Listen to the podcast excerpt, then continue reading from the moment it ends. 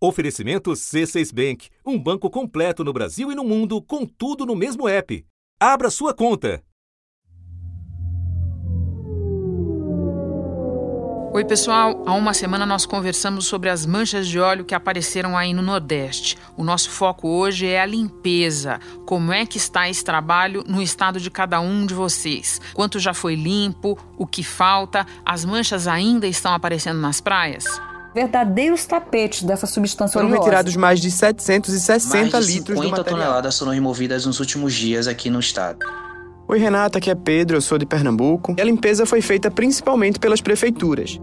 Oi, Renata. Oi, pessoal. Aqui é Marina Alves. Eu falo do Ceará.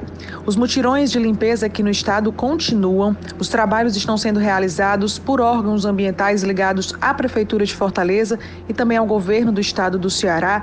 A forma como o óleo está vindo para a areia torna mais delicada a limpeza. Difícil para o pessoal retirar porque são gotas espalhadas na areia, jogadas pela água, e isso dificulta bastante o trabalho do pessoal. Nesta terça-feira.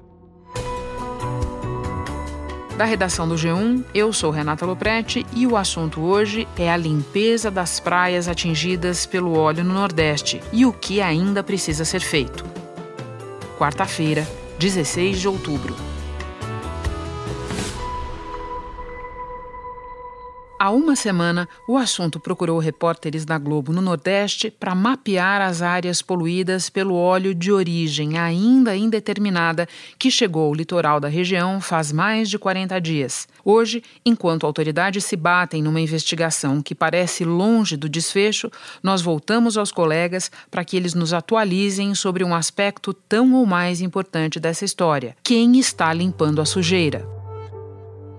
Os homens que estão trabalhando nesses mutirões de limpeza utilizam espátulas e também escovões de aço para conseguir despregar realmente essa substância das pedras. A orientação do governo do estado é que esse material seja enviado para aterros industriais ou encaminhado para empresas que lidam com reciclagem. Só que todo esse material, obviamente, chega pela costa, né, pelo litoral, então tá muito sujo de areia e fica quase inutilizável. Segundo o balanço mais recente do Ibama, 167 pontos do litoral foram atingidos. Eles ficam em 72 municípios espalhados pelos nove estados da região, de Cururupu, no Maranhão, a Salvador, na Bahia. De acordo com a Petrobras, trata-se de petróleo cru, provavelmente extraído na Venezuela, que nega qualquer envolvimento no caso. No final da semana passada, a Marinha Brasileira notificou 30 navios-tanque de 10 países, quer que eles prestem informações no inquérito. Enquanto isso, estados como Bahia e Sergipe declararam emergência.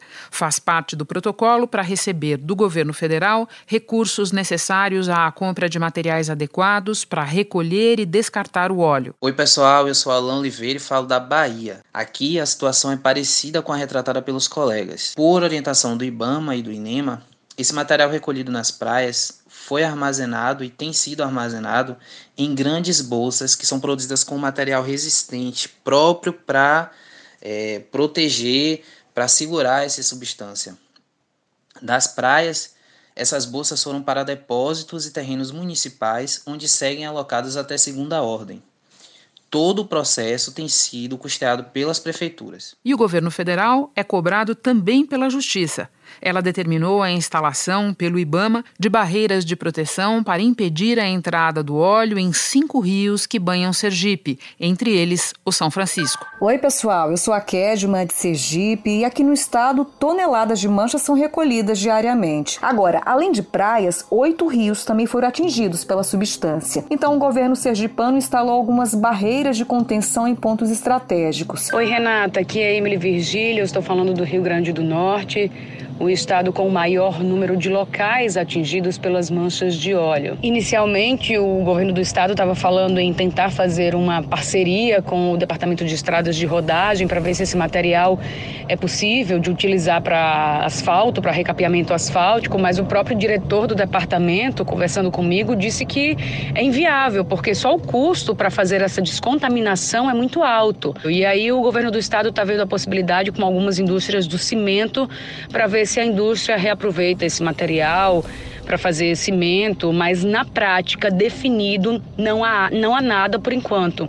E isso é o que está preocupando as prefeituras dos municípios potiguares. O Ministério Público Federal... Eu converso hoje com Ícaro Moreira, professor do programa de pós-graduação da Universidade Federal da Bahia, especialista em petróleo e meio ambiente e na recuperação de áreas costeiras atingidas por atividade petrolífera. Ícaro, como você avalia a primeira resposta das autoridades para conter o vazamento?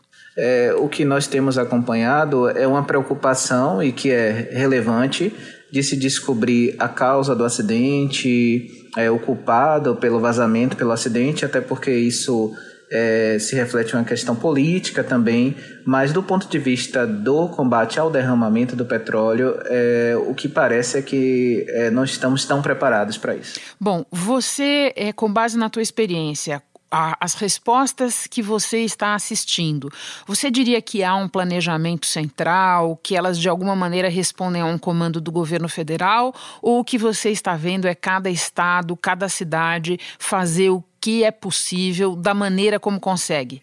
Primeiramente, é importante destacar a ação importante do IBAMA, no sentido de, de monitorar, de dar todo o suporte é, aos municípios, mas de fato tem ocorrido mais em, em, em proatividade dos municípios, sobretudo de, de, de, pessoas, de voluntários, mas não, não me parece existir uma, uma, uma resposta organizada em termos, é, digamos assim, nível nacional, nível federal, mas sim respostas é, em níveis municipais, digamos assim. Vamos recuar um pouquinho no tempo. O que você avalia que deveria ter sido feito na largada? Bom, o primeiro, o primeiro passo de qualquer é, derramamento, vazamento de petróleo é, é o que está se buscando até então, é, é, identificar a origem, mas além disso, é importante que se tenha um acompanhamento do avanço da mancha, mas sobretudo um, um combate a essa mancha. Mas, por exemplo, um, um plano de emergência é, clássico de, de um vazamento de petróleo é, é a utilização de barras de contenção para avançar, para segurar o avanço da mancha. Claro que esse petróleo que foi derramado é um petróleo que ele, ele é um petróleo de difícil remoção, até porque ele é muito parafínico, né? Ou seja, ele fica solidificado em temperatura ambiente. Contudo, é, essas barras de contenção poderiam evitar o avanço de boa parte da mancha, poderia se utilizar embarcações para succionar, é, para drenar esse petróleo da, da água do mar, e isso com certeza seriam ações, essas seriam ações importantes. Ícaro, autoridades do governo federal têm questionado o, a validade do uso dessas barreiras, é, contrapondo o argumento do tipo de óleo, exatamente o que você falou, quer dizer, é um óleo espesso, duro, o que acontece com ele a depender da temperatura. Eles argumentam que esse óleo vai para o fundo é, do oceano e que, portanto, combatê-lo na superfície é, não seria de grande ajuda. Como é que você responde a essas observações? É, obviamente, esse não é, digamos assim, o, o, o petróleo ideal para que a gente pudesse ter uma eficiência muito alta usando as barreiras de contenção. Só que o que acontece é o seguinte: uma parte do óleo, ainda assim, vem sendo transportado superficialmente, sim. Inclusive, quando esse óleo vem afetando a costa, que ele vem chegando próximo de, de, de ecossistemas como manguezais, como recife de corais, que são altamente sensíveis, é, o uso dessas barreiras e da, da sucção desse óleo, na verdade, iria minimizar o impacto. Ícaro, você elaborou o protocolo, o protocolo que está em uso pelo governo da Bahia e ele fala, além das barreiras de contenção, nas bombas de sucção que você é, mencionou de passagem há pouco. Agora, me diz o que mais a lei brasileira permite fazer é, para dar cabo desse petróleo. A lei brasileira, é, existe a resolução do CONAMA a 296 de 2000, ela diz o seguinte também: é, em caso de uma emergência, né, como é esse caso, onde se identifica a chegada de uma mancha e, se for possível, utilizar dispersantes químicos, dispersantes biológicos e até dispersante de minerais, que é utilizado pela Agência de Proteção Ambiental do Canadá, ele poderia ser utilizado para dispersar essa mancha ainda em alto mar, ou seja, essa mancha que ainda não chegou na costa. É, a, essa resolução do CONAMA permite, desde que se saiba que o impacto será muito maior se essa mancha chegar na costa.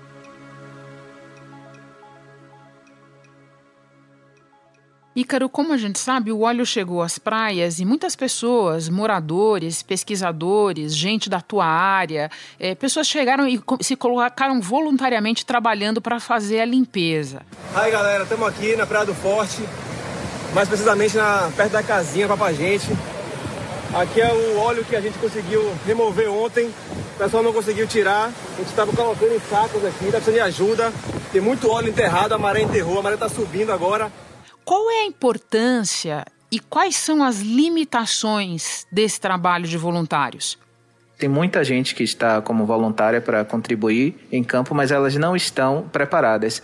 É, não, não se teve um preparo de, pelo menos, de dar uma instrução adequada a essas pessoas que muitas vezes foram remover petróleo é, de, de praia sem utilizar os EPIs, equipamentos de proteção individual adequados. É, e aí essas pessoas ficaram expostas a esse petróleo que é altamente cancerígeno, Outro detalhe também, a população ajudou, né, uma série de pessoas também do, das prefeituras e tudo mais, só que esse petróleo era removido da, das áreas e acondicionados em sacos plásticos que não são adequados, né, deveriam se ter containers para é, armazenar esse material para posterior destinamento, mas ao armazenar nos sacos, é, é muito comum você observar nas praias que esses sacos, a, quando chega uma temperatura de meio-dia, de 30 graus, 28 graus, esse óleo ele, ele entra no estado é, mais fluido, escoa, né, rasga esse saco e com isso ele volta para o ambiente. Apesar da boa vontade é, que todos os brasileiros que vivem no litoral têm tido, né, e se sensibilizado com essa problemática,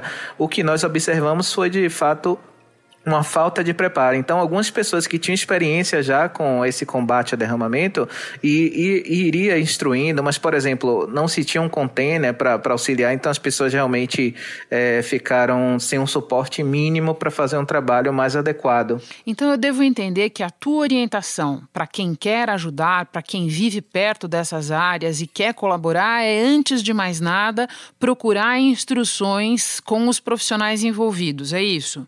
Exatamente. É importante procurar as instruções porque é, primeiro que se trata de um, de, um, de um produto altamente tóxico que tem grande capacidade de trazer danos à saúde humana, então não é não é um produto inerte, né? Ele é um produto de alta toxicidade, então as pessoas devem usar, devem procurar instruções para saber como ir a campo, como coletar esse material, né? Não ter contato direto com o petróleo é, na pele, nem e o que nós podemos ver também é que muitas pessoas, mesmo com o derramamento ocorrendo e a chegada da mancha, elas continuaram ainda a usar as praias para se banhar e é, e é, muito comum observar nas redes sociais pessoas mostrando fotos aqui no litoral do Nordeste, fotos dos pés sujos com petróleo, das mãos sujas com petróleo. Bom, você é, há pouco disse é, o que é feito de errado com o óleo recolhido. Explica então para gente qual é o procedimento correto a adotar. Então, o primeiro passo é, usando os equipamentos corretos,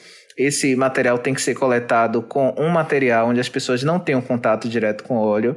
Este óleo ele deve ser acondicionado em contêineres, em tambores, em tonéis, é, da melhor forma possível. Essa, quando, por exemplo, for possível, né, que esse óleo tiver mais fluido, o que foi muito comum aqui no Nordeste, quando dava por volta de meio-dia, 13 horas, a temperatura mais alta, esse óleo ficava mais fluido. Então, nesse momento, dá para se usar é, materiais absorventes, como é, tecidos, como a própria fibra do coco, esse coco que a gente bebe a água, nessas fibras têm alta capacidade de, de aderir ao óleo, então poderiam se colocar essas fibras na superfície onde o petróleo está presente.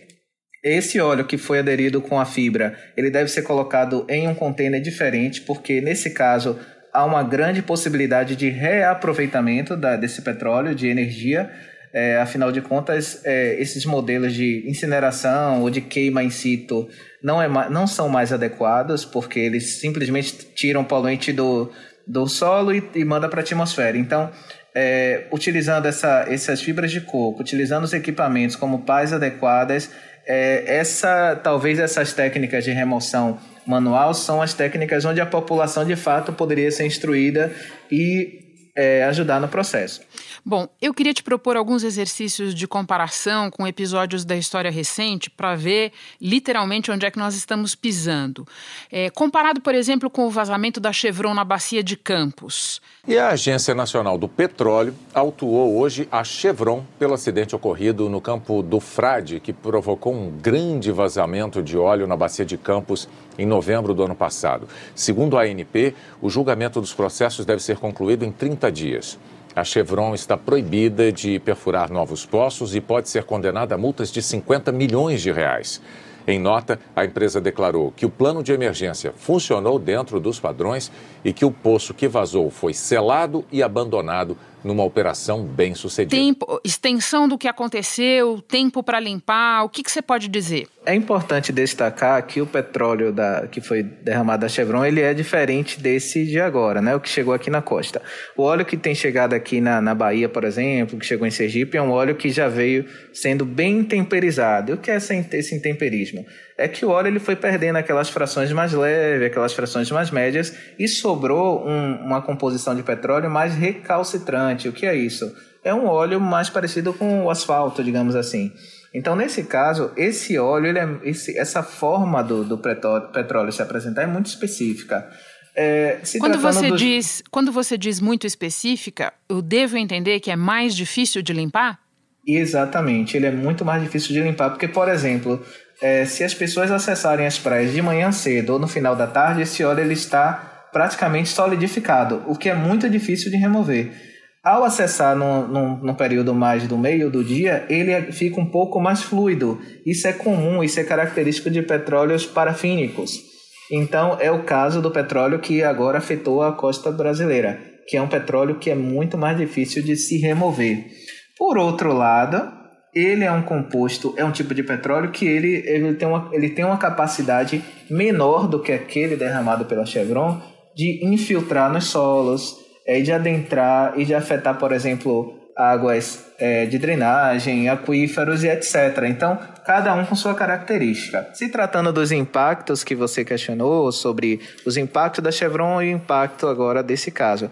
E, é, neste caso agora, é, o grande problema é que as áreas afetadas, por exemplo, muitas das áreas afetadas é, são áreas de recife de corais. Né? Os recifes de corais, esses ecossistemas já vêm sofrendo bastante com é, acidificação das águas oceânicas né? e promovendo branqueamento desses corais. Os corais são um ecossistema de grande importância para a manutenção da, da produção primária no mar, ou seja, para manutenção de pescados e etc.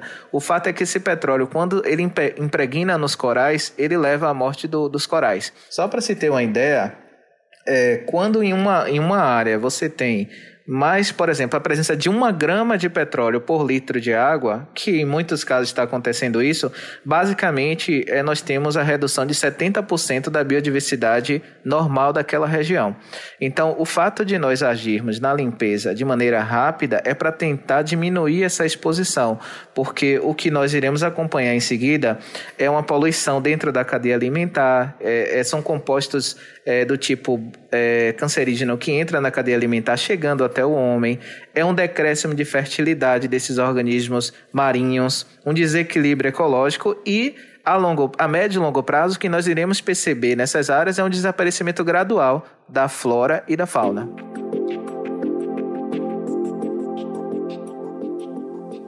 Bom, no caso da Chevron na Bacia de Campos, é, a contenção, pelo que eu entendo, foi feita em alto mar. Isso. Mas tem um outro exemplo que talvez se pareça mais com o nosso atual, que é o do vazamento no Golfo do México, porque daí chegou à costa, certo?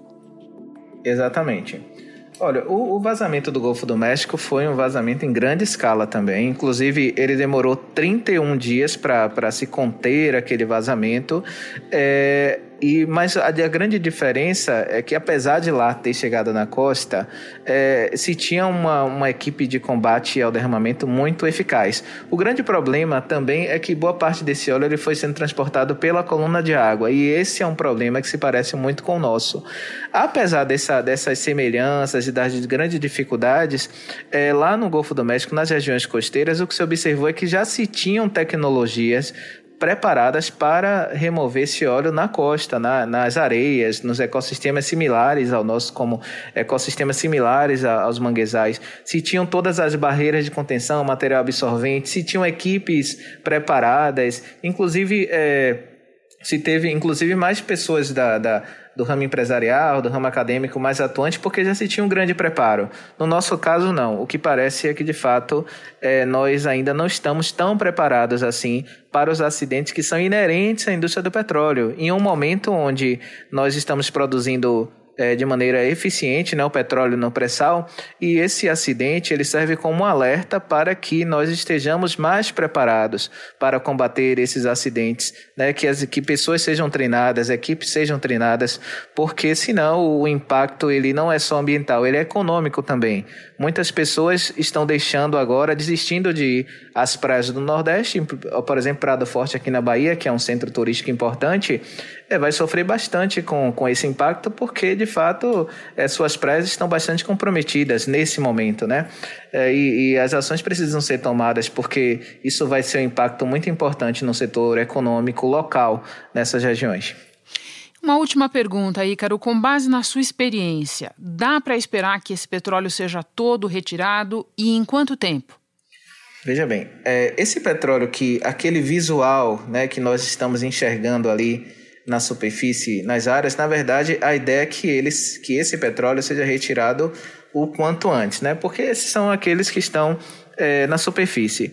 Contudo, o problema maior é daquele petróleo que dispersou, ou seja, que saiu da, da superfície da água do mar, foi dispersado para o fundo do mar né, e sedimentou, está impregnado lá nos sedimentos. Nesse caso, esse, esse petróleo ele pode durar décadas naquela área. Por exemplo, um, um caso de um acidente aqui na Baía dos Santos, na década de 90, de um vazamento, esse, esse petróleo, depois, no ano de 2010, nós fizemos um estudo dessa área contaminada e ainda tinha petróleo que foi derramado na década de 90. E, e só depois, a partir de 2010, nós aplicamos tecnologia de remediação para remover. Então isso mostra que a persistência do petróleo ela pode durar muitos anos principalmente quando ele entra em contato com os sedimentos, quando ele entra na cadeia alimentar e começa a ser biotransformado. Bom, então as, as técnicas é, de, de, de trabalho em campo, elas podem auxiliar na remoção da maior parte daquele óleo que é visual, contudo, o grande problema são é, são aqueles compostos derivados do petróleo que ficam em forma de gotículas e acabam sendo dispersados para o fundo do mar. Esse tipo de composto ele vai contaminar pescados, é, é, como peixes, crustáceos, moluscos. E uma última questão que eu gostaria de adicionar é sobre a questão da balneabilidade. Nós temos acompanhado aí é, alguns, algumas notícias, algumas pessoas informando que, é, apesar das praias estarem com a presença do petróleo, que isso não afeta a vulnerabilidade. É, o que nós temos acompanhado também é que muitas pessoas estão informando que, apesar das praias terem sido afetadas pelo petróleo, que isso não interfere na, na vulnerabilidade. E o que é a vulnerabilidade? Na verdade, a vulnerabilidade são critérios que são estabelecidos para saber se as pessoas podem tomar banho ou não em certas águas, como no caso das águas das praias. Acontece que a resolução do CONAMA 274 de 2000, ela estabelece alguns parâmetros de avaliação para saber se essas águas estão com condições de tomar banho ou não. E esses parâmetros, basicamente, eles são avaliados em função de micro-organismos derivados de efluente doméstico. Contudo, no seu artigo número 2, ele, a, a, resolução diz da seguinte forma, que a presença de resíduos ou despejo, como por exemplo óleos e graxas, elas podem oferecer risco à saúde humana e isso implica na, é, no veto da vulnerabilidade daquela área. Então, na verdade, a presença do petróleo é um fator que inibe, que deve inibir o banho das pessoas nessas regiões. Ícaro, muito obrigada pelos teus esclarecimentos, bom trabalho, que a gente sabe que você está com bastante trabalho aí. Com certeza. Tá bom, um abraço.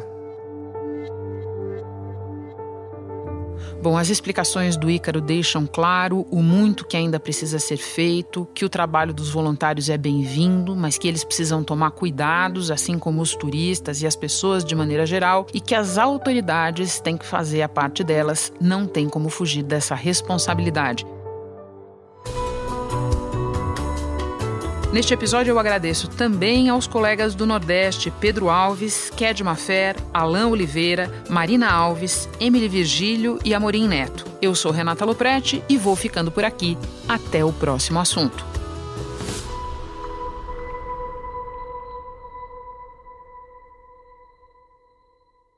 Você no topo da experiência financeira que um banco pode oferecer.